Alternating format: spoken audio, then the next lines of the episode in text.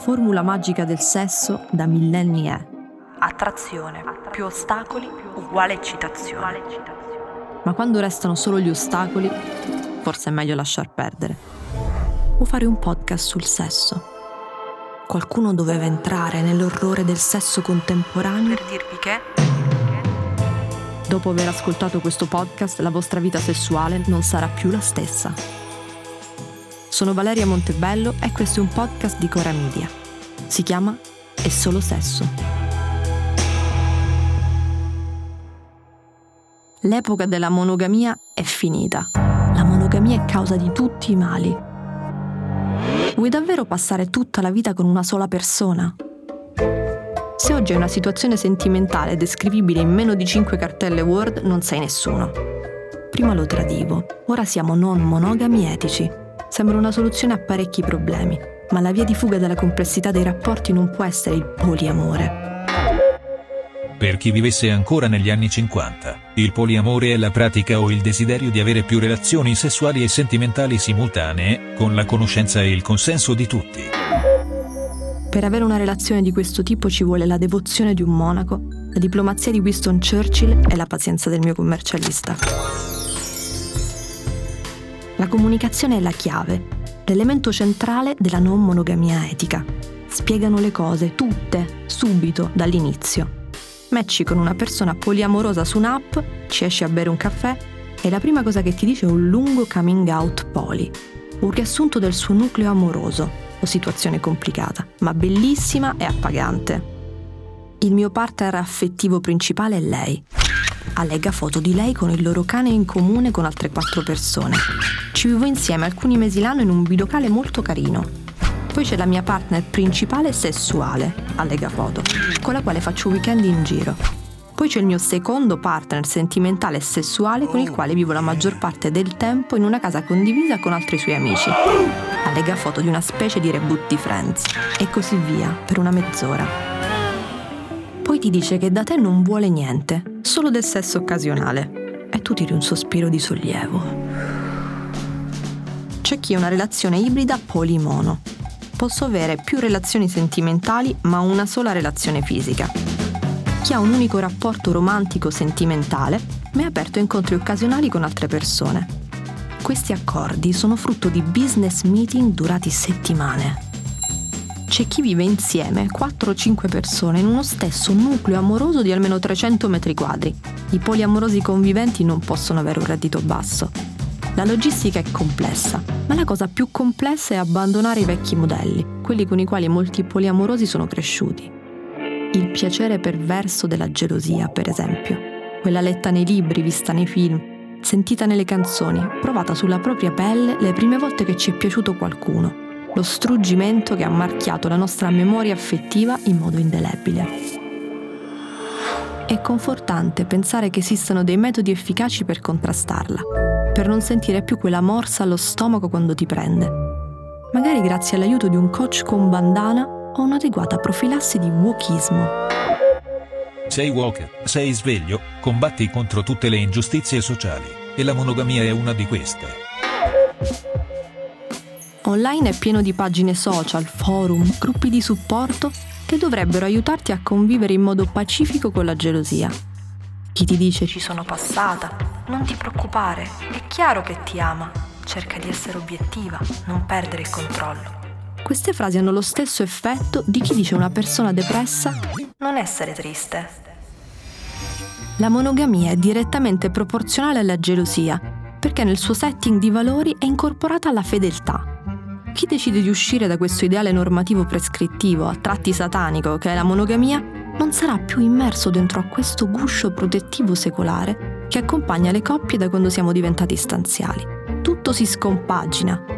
E cosa succede alla gelosia? Sparisce così, come per magia? O si deve riadattare? Si riadatta, si riadatta. Puoi essere geloso del tempo passato con altri componenti della relazione poliamorosa, ti puoi sentire trascurato perché passa più tempo con il cane che è in comune con un altro nucleo amoroso. Puoi arrabbiarti perché non ti ha raccontato di un partner occasionale. Perché il poliamore ha delle regole più ferre di quelle dei monogami, che si sa, sono regole finte. Nel poliamore si dice tutto, Se menti sei bandito dalla comunità poliamorosa per sempre. Il tuo nucleo amoroso ti esilierà e ti ritroverai in un monolocale in periferia. Di nuovo. Le cose peggiori che puoi dire a un poliamoroso sono Wow, benissimo, non cercavo niente di serio. Gli stai dicendo che il suo non è vero amore ma un passatempo senza impegno. Wow, bellissimo, invitami alla prossima orgia che fate. Gli stai dando del pappone, dello scambista e del mangiatore di fuoco insieme. Ma il poliamore non riguarda tanto la partecipazione a delle orge, più la formazione di connessioni emotive profondamente amorevoli e noiose. Ma qual è il tuo partner preferito? A questo punto il poliamoroso che hai davanti potrebbe avere una crisi di identità. Va bene, ma quando hai intenzione di sistemarti e fare dei figli? Una colonia di pappagalli in Tasmania sta facendo morire di fame tutti i propri cuccioli perché ha adottato un nuovo stile di vita, la poligamia. Non sanno chi è cucciolo di chi e quindi non sanno a chi dare il cibo, sono spaesati ma noi non siamo pappagalli. Forse possiamo farcela a comprare dei cereali per quattro bambini diversi fatti con tre partner diversi. Lo fanno anche dei semplici genitori separati. Una delle domande scomode da fare a un poliamoroso però è perché c'è bisogno di giustificare un desiderio? La cosa che riscuote più odio online del poliamore è la filosofia del poliamore, la cultura del poliamore Dopo aver letto i testi che descrivono i valori del poliamore, sembra di aver letto la mission dell'ENI.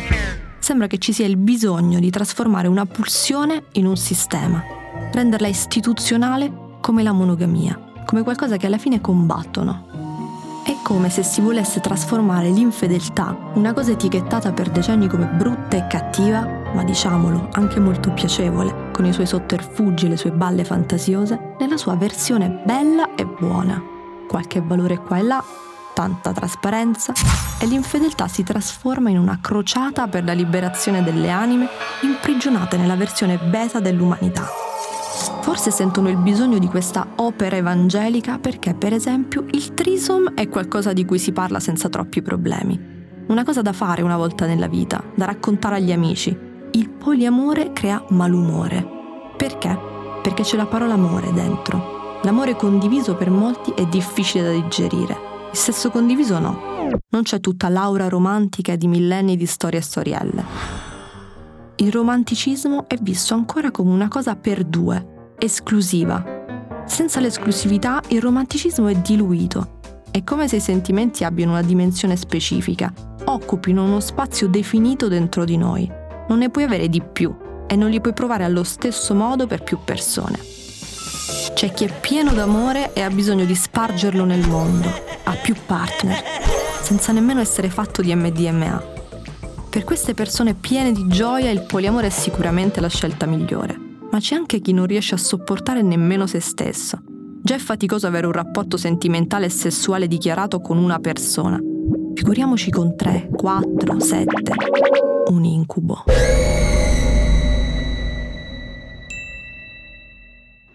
Non sono monogama e vivo questa condizione un po' in clandestinità perché la gente non capisce, giudica senza sapere, perché la narrazione collettiva accettata è quella della coppia tradizionale. La mia situazione quindi è difficile da spiegare quando incontro una persona, non eh, posso parlarne liberamente perché non vengo capita o vengo considerata tipo pervertita, semplicemente perché non c'è l'informazione sull'argomento.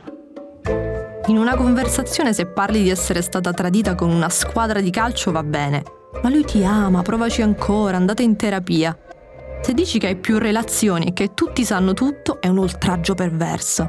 Forse potresti far notare questa follia al tuo interlocutore.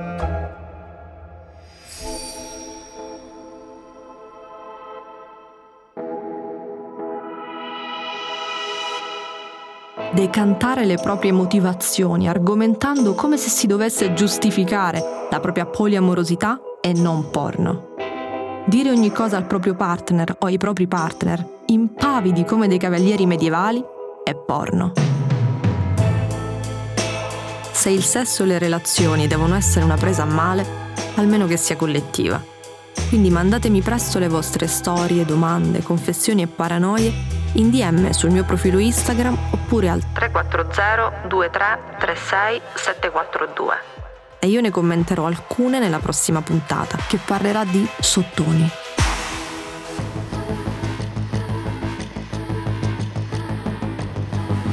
E Solo Sesso è una serie di Valeria Montebello, prodotta da Cora Media, supervisione editoriale di Stefano Bises. La cura editoriale è di Sabrina Tinelli e Marco Villa. Supervisione suono e musica sono a cura di Luca Micheli. Post produzione e montaggio di Filippo Mainardi. Sound design di Luca Micheli. Producer Matteo Scelza. In redazione Francesca Abruzzese. Fonico di studio Lucrezia Marcelli.